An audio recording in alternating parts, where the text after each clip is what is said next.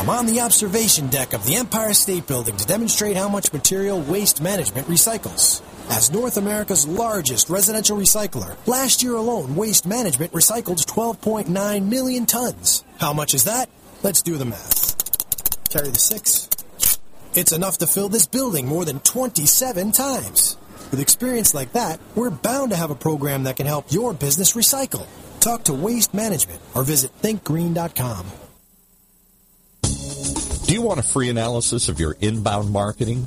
Do you want it in 30 seconds or less? Then check out Marketing Grader, the free marketing tool from HubSpot. It's simple.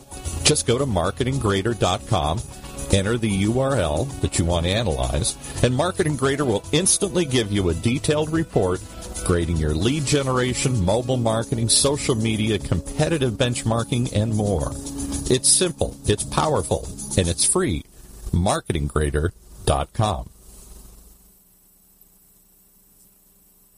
Learn the most advanced recruiting techniques. Land the most desirable talent.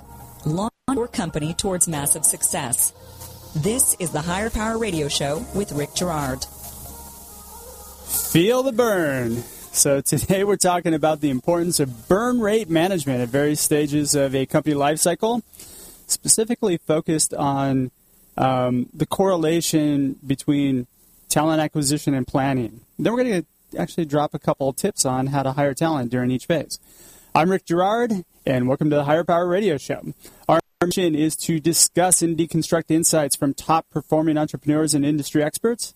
Every week, we uncover tested tactical solutions to solve your company's toughest hiring challenges.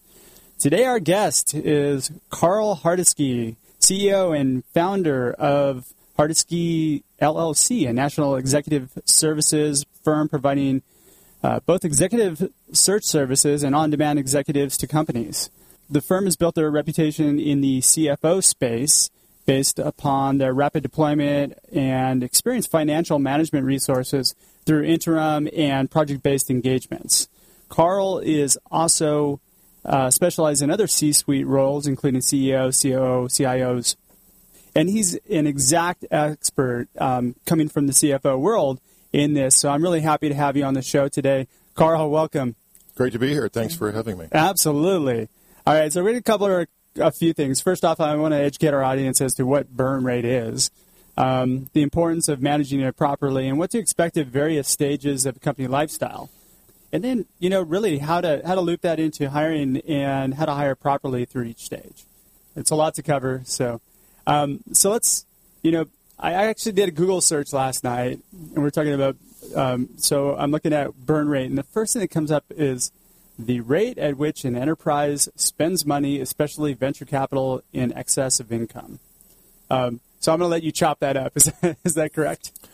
That's a pretty uh, quick, concise uh, definition. Uh, yeah, most uh, emerging growth companies will be burning cash for um, their inception through sometimes as late as uh, four years into um, into their um, mission. Mm-hmm. So uh, managing that is hugely important, and obviously, if you don't manage your burn rate, you're going to run out of money. Yeah, so, absolutely. You know, capital is king when you're when you're young. So what what to like? Um, so let's talk a little bit more about burn rate and and how that works at, at various stages. Sure. Um, so run me through. Let, us run our audience through kind of the typical life cycle of a company. I start up. Mm-hmm. I've got a couple bucks. I decide, hey, look at I'm gonna I'm gonna start up a company, and then I get some people that are interested, and they give me some seed money. Right. right. So that's the first phase. Usually friends and family. Yeah, friends and family. Right. Um, we hope they remain your friends too. yeah, as you always do. All right. So um, how, how does it walk me through that process? So I get seed funding. What do I have to look out for? Like you know, I mean, it, basically that's usually to build a project or the product, and then it's just me working for free. Exactly. Yeah. Or cheap. Or yeah. So a lot. I mean, a lot of entrepreneurs. I mean, usually these entrepreneurs are they're either salespeople or engineers, and they're going to develop a product uh, or software. Let's just pick on software because it's sort of a hot commodity here. Sure another hot commodity here in Orange County would be med- medical device, right? Yeah. So you're an engineer, maybe you work for a large company, and um, you have an idea, or maybe you could make a better widget. So uh, let's say you have a few bucks, and you're going to quit your job and you know invest some of your own money, you're going to watch that money very wisely.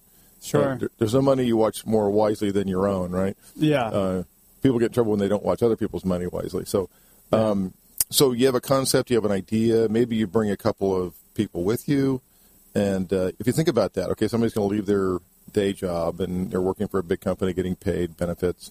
How are you going to attract that person to that startup company? yeah. Is it the uh, the lure of cheap equity usually because you know it's not going to be a high pay rate, right? Because you don't have the funds to do it. In some cases, you know you're going to work free for a year. You and your fa- your co-founders are going to work for no wages for a year. That's the plan until you get something, and you're going to raise some money through friends and family. Maybe you have a maybe you know a rich uncle or something that would invest and likes your idea. So that's you know that's getting off the ground. That's the Yeah, uh, so you get off you get off the ground and you go, okay, well, I've I've got something going. At what at, at what stage maybe do you kind of transition that into Series A, and then I would imagine the burn rate becomes very important at that point, right? Right. So, in order to really launch a product and sell a product, you're probably going to need some permanent capital. Nobody's going to loan you money at that stage of your development, right? Yeah. So, it's all going to come from typically VCs. So, how do you attract a VC?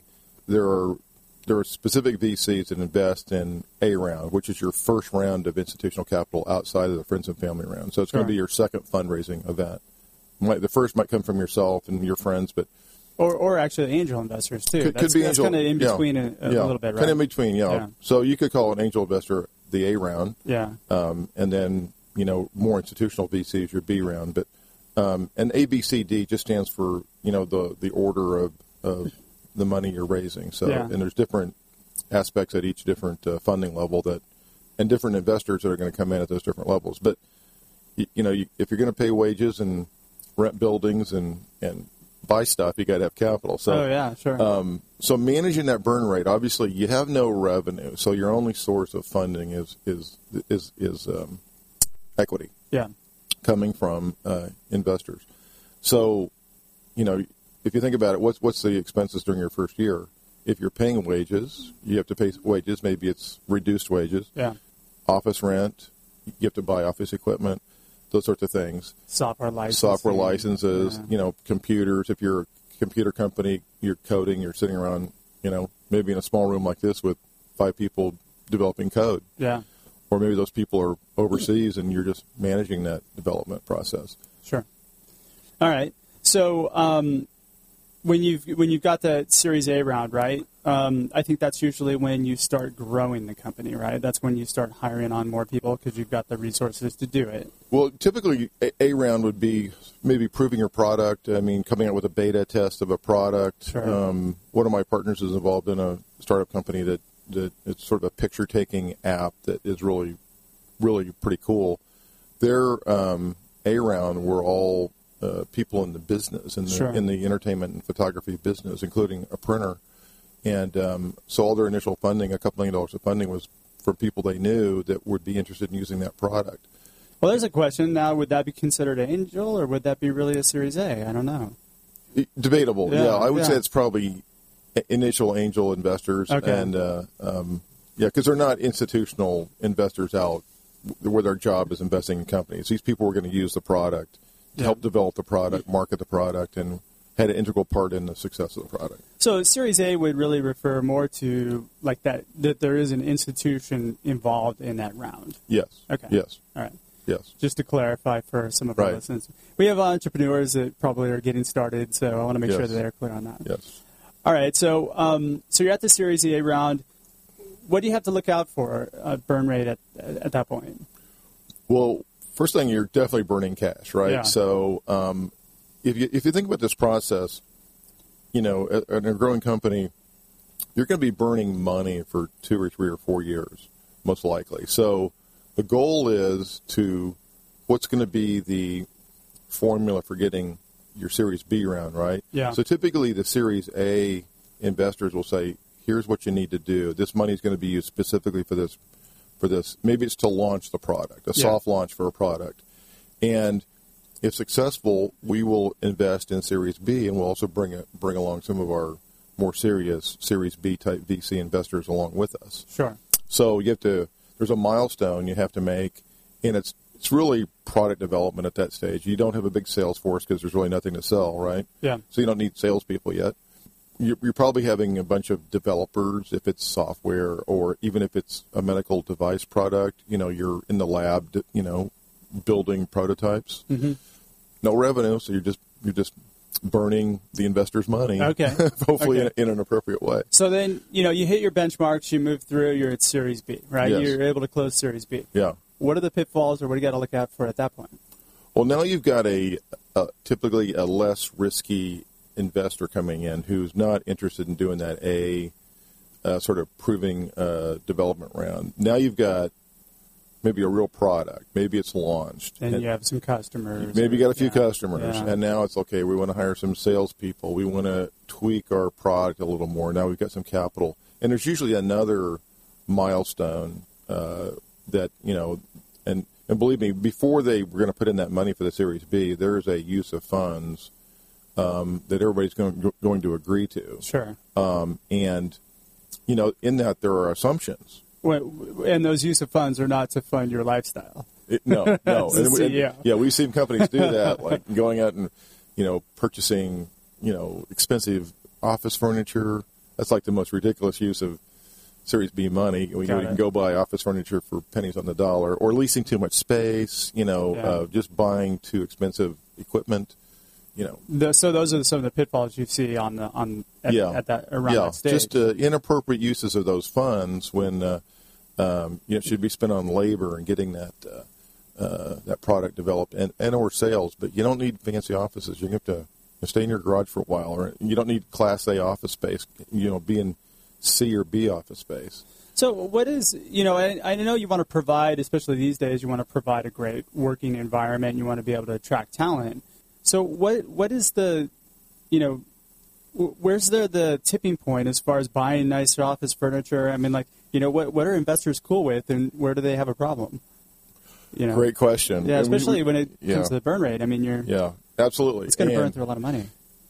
Yeah. So in, in this environment, think about this environment. We have a super low unemployment. Uh, I think Orange County is 2.4 percent. I Yeah. think for college educated people, it's even less, which is almost zero unemployment. Yeah. So competition for any sort of worker is highly competitive right now. So Oh, what's yeah. what's going to attract that worker to your new startup company?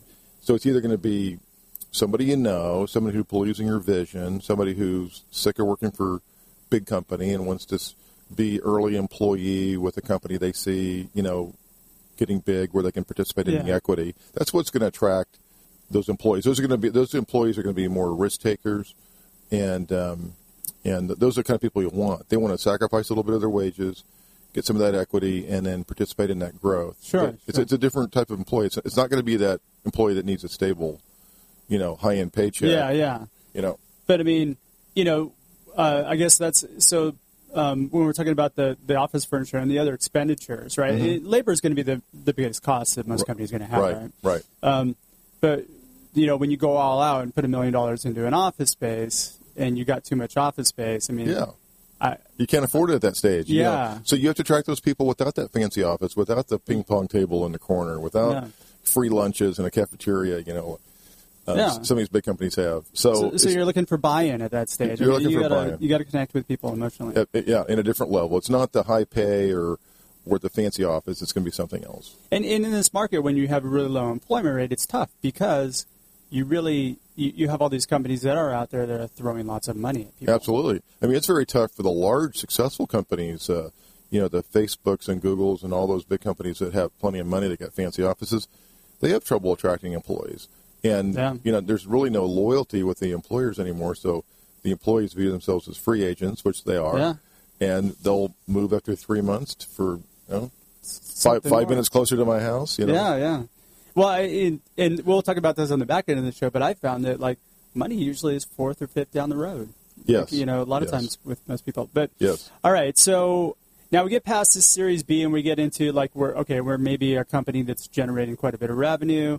When you're at when you're raising your Series C Mm-hmm. round, I mean, where are you typically there? And and Well, usually, um, if you if you've been successful with the B and spent the money right, and you're in a market that's attractive, you're not going to have a problem raising Series C round. The question is, you know, if you're the owner, founder, how much equity do you have to give up for that Sure. that C round? So it becomes a big valuation issue. Sure. So the VCs are going to have their way; they're going to value it. The seller, you know, who's going to sell a piece of the company to the the uh, round C investor, they're going to have their valuation. So you're going to have a you know uh, a discussion, a meeting of the minds on what that's that's worth, where that's going.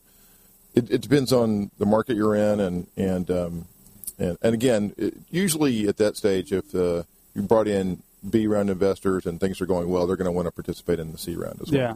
Well, isn't that typically a C round is where you're really scaling too? You're scaling. That's when you're hiring salespeople, more programmers. You're refining your Yeah. product. Now you've got you would. This is where you would have enough money to come in and start paying market salaries. Sure. Uh, having you know benefit, better benefits of, that a big company might have.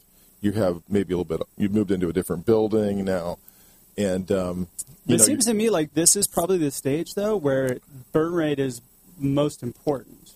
yeah, you're burning more money. Yeah. Think about it. Now you don't have ten employees. Now now you have hundred. But you also have to balance that that influx of cash. I mean, you, Yes. it's a lot more tricky at that It, point. it's right? very tricky. So just from you know, I'm, I'm a CFO by trade. So Yeah. so you think about okay, I, I have to tell my investors how much money we're going to burn over the next 12 months. Okay, depends on our revenue ramp up. Depends on how many people we hire. So look at this. If I can't hire salespeople to increase the sales, I'm going to miss that projection. Yeah. And then um, if I'm hiring other people, we um, maybe we can hire other people quickly, and we've got other people coders that are just you know i- you know incurring wages and so on. I'm going to miss my revenue number, and I'm Yeah. gonna, and I'm going to my burn rate It's gonna estimate go is going to go through the roof. Yeah. You know, so it's it's a real hard thing to manage because you don't know what the ramp up's going to be, and uh, there's so many factors. So again, in this tight em- employment market, if you can't hire quality salespeople, you know, on your scheduled times, then the sales aren't going to ramp up, and then your burn rate's going to be excessive, and you're Yeah. going to, you know, you're going to have to go talk to the board about, hey, I, I missed the burn rate. We need more money. That's such great insight, Carl. So we're talking to Carl Hardesty, the founder and CEO of Hardesty LLC. We're going to take a quick break. Um, we've actually just covered burn rate and kind of what it is. Um, when we come back, we're going to talk a little bit more about um, kind of the importance of burn rate, especially on different levels, and how to properly recruit talent through each stage. We'll be right back. You're listening to Hire Power with Rick Girard, giving you access to recruiting techniques that will help you hire key talent to build your company towards real success. Rick is a recruiting executive and entrepreneur who's been successfully recruiting in the aggressive Silicon Valley technology landscape for the past two decades. After a very successful stint at Apogee, he founded Stride Search in 2012. Based on a lean efficiency model, Stride has uniquely positioned itself as a leader in retained search for the most critical talent hires within a small organization. Whether you're a startup executive or recruiting professional, by listening to Hire Power with Rick Girard, you will walk away with skills to help you attract and hire great talent. Now back to Hire Power with Rick Girard. And welcome back to the show. I'm your host, Rick Girard, and you're listening to Hire Power. Today, our guest is Carl Hardesty, the uh, CEO and founder of Hardesty LLC. And uh, we're discussing uh, burn rate and the importance of kind of managing the burn rate at different stages of company. Now, we're going to explore kind of uh, alternative kind of resources and how to uh, how to properly kind of recruit and, and find those talents at each stage. So during the break, um, Carl, you and I were talking a little bit about kind of a piece of this. This will lead into recruiting, which is outsourcing, right? Yeah, outsourcing can be incredibly uh, efficient as you're growing your company. Um, example might be outsourced accounting. You know, do you, do you need to hire an accountant early on, or can you push that out to a firm that does accounting? Yeah, in today's market, that's a lot. And like I've I've seen a lot of fractional HR and fractional CEOs. Yes. and, and There's COs, fractional everything. fractional everything, fractional recruiters. and it, it's very Yeah. efficient. There's, you know, uh, I always make the, uh, uh, the the the argument that you might need a CFO, you might not need a CFO 40 hours a week. You might need a CFO 10 hours a week, 10 hours a month. A lot of people don't know that that's available, and it can be an incredibly valuable um, skill to add on a part-time basis as you're growing. Well, I would imagine, especially when you're young, when, when you're a young company, because you're going to make a lot of mistakes. You're going to make a lot of mistakes. And we, we we see a lot of mistakes being made. Where if we would have been there, we would have said, "Don't do that." You know, that's not a good use of the funds. Yeah. So you know, let, us talk about that. You're you're a seed friend and family, you know, funded or maybe like you know, 500 startups got nice enough to you know throw some money in your company. Hiring somebody who's an expert outside of what you're doing is probably the wisest thing you can do with that money. I would imagine. Absolutely. I mean, like like take take uh, take leasing a building for example. Yeah. I mean, you're going to grow. Let's say you've got an estimate. You're going to add 50 employees next year, 50 the next year. You don't take out down all the space for 100 employees. If you Yeah. can, you'd want to take down space and stage that, stage that that lease or that rent expense. Now, can you always do that? No, you can't always do that. I've got one uh, friend right now. He had to take down an entire building. He's doing a medical device. Uh, it's not a startup, but it's it's emerging growth. Okay. He had to take down an entire building, even though he's not going to occupy that building probably fully for two years. Ooh. Yeah, just So he's gotta eat just a lot of rent on Yeah, that. he's got to eat a lot of rent. He knows it. Uh, their investors know it, but um, you know that was the option here in Orange County. Okay, got it. Yeah, and space also is very limited here as well. Very limited. I mean, some of the industrial space is like non-existent. So All right, so let's break down. Let's say you just get some money, right? Um, what do you need? What what would be the prudent thing to do with the money you're spending? Uh, hire out a fractional, what um, CFO to help you really get the financial structure in place. Well, you might need. Um, I mean, if you think of about basic, you know, you're probably going to need like an executive assistant, right? Sure. Okay. One of the things that um, is really uh, uh, popular lately is a professional employee organization. So you can you can actually hire your employees, but they're actually in another organization, and through that you can get better benefits for your employees. You know, you can get big company benefits Is that like a PPO or something? yeah, well, it's a PEO, professional PEO, employee that's right, okay. So they're called co-employment, but there's a lot of firms that do it. There's firms that specialize doing it for uh, for tech companies. But what you get with that is all the compliance, because trying to be compliant with uh, employee rules in California is almost impossible. It's ridiculous. So yeah. with the PEO, you're going to get access to a trained compliance HR executive. Uh, you're going to get access to bigger benefits, and they manage all your payroll. So you just write them one check a month, and they, they pay all your employees. They're, they're your employees, they're employees, but they call it co-employment. That, that's a really efficient model for a lot of companies, rather than trying to do your own your own payroll. Got it. Okay. So, um, so recruiting. Let's let's talk a little bit about that. I mean, I'm a seed funded company. How do I get people to join my company? I mean, you- you actually touched upon that in the Right. first part, but Right. Um, you don't have any money to pay them. So you you really gotta you gotta have a good You, you have to be a charismatic uh, entrepreneur. yeah yeah Yeah. and you you've got to you've got to find the people that are passionate about what you're building. Right. I mean, if somebody's gonna like you Right. said, if somebody's gonna give up something, Right. Now, normally, you know, before you go ahead and start your own firm, you might have had that discussion. Let's say you're with a company and, like, you know, a group of you are going to go leave and start your own company. You're, you've got a little bit of a team, you know, that's going to leave and go do that. Sure. If you're just starting your own company in your garage, you're going to try to attract employees. That is really difficult. Yeah. so what I would say is, um, I would say be very visible, be uh, visible in your industry, be vis- visible in, in the business community, and you'll be able to attract employees, um, or potential employees, potential investors. Um, you know, don't hang out in your garage all day long. yeah, yeah. You know, All right, so let's talk about, a little bit about that. How do you be visible here in Orange County? I mean, there's lots of Oh, there's so there, Orange County is an easy place to be visible. There's so many great organizations that you can join, industry associations or um, specific, you know, M and A organizations. I'm a member of Association for Corporate Growth, which is all about um, financing and selling and preparing businesses for sale. okay. Um, you know, it's just a fantastic way to meet people. But there's, I mean, there's chambers of commerce. There's all these. Uh, there's startup type uh, organizations. There's a group called Octane. yeah, Octane's a great, great, great organization. So being visible in those, meeting other people, you know, that's where all your, a lot of your first employees are going to come from. People you meet in those circles. Yeah, yeah, most definitely.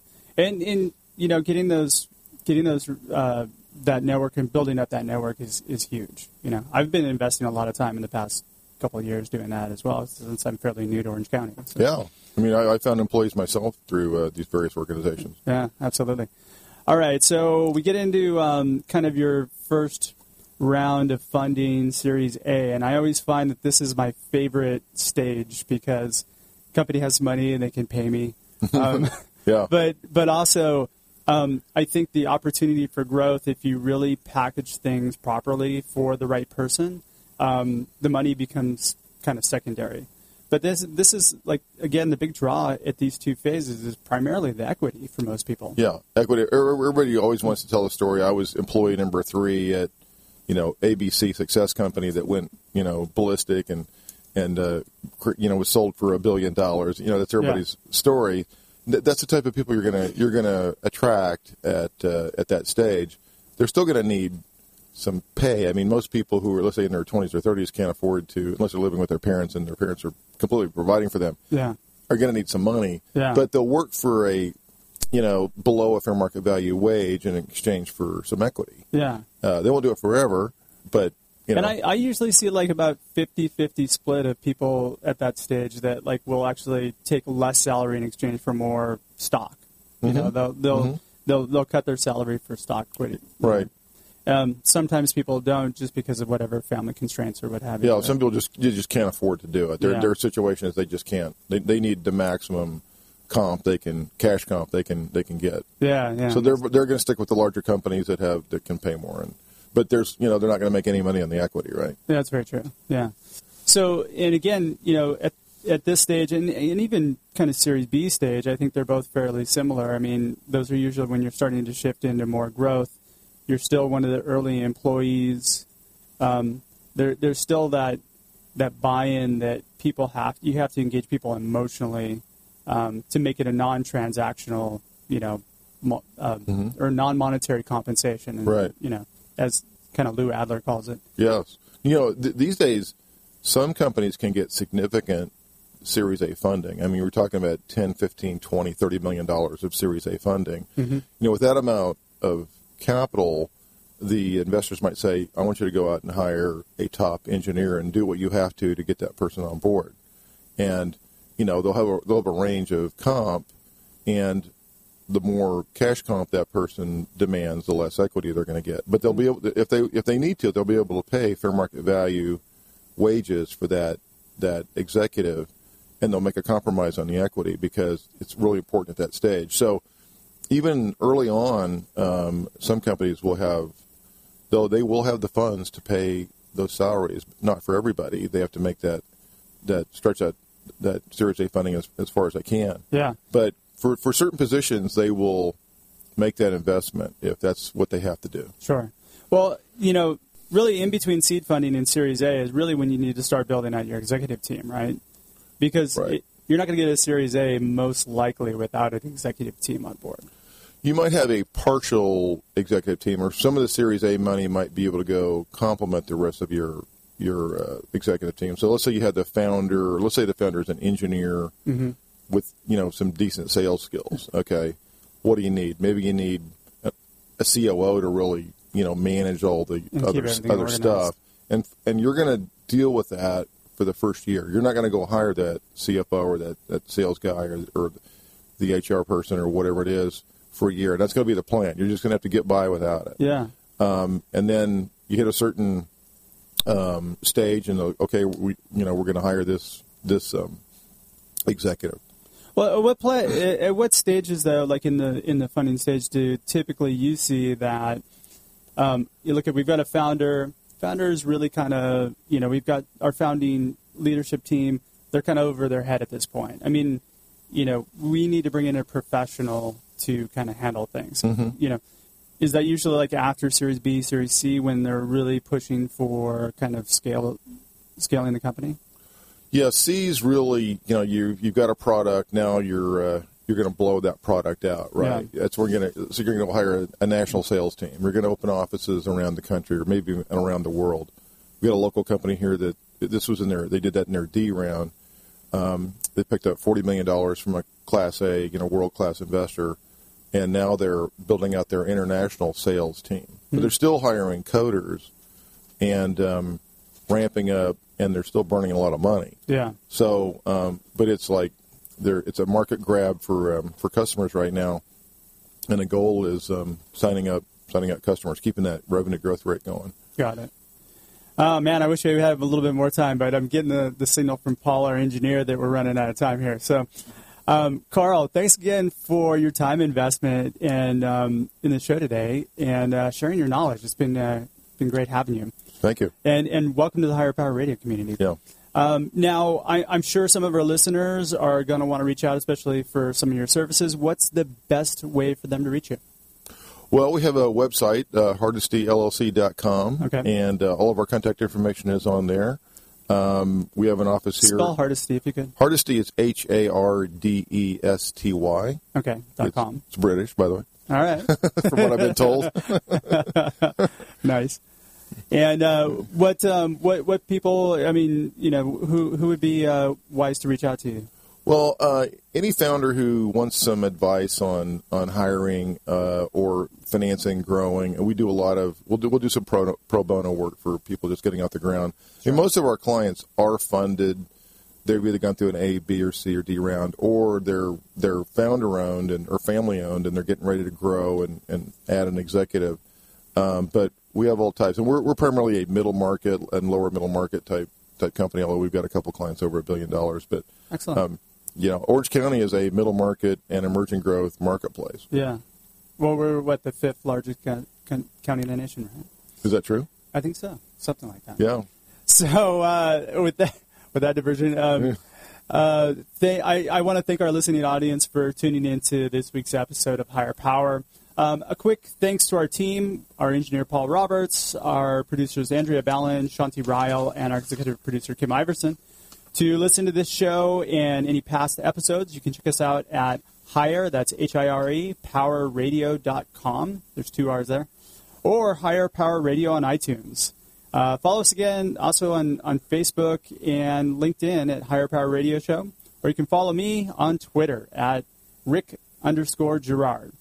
So we have uh, another really good show uh, lined up for you guys next week. Our guest is going to be Craig Cook, the co-founder and CEO of Rhythm Interactive.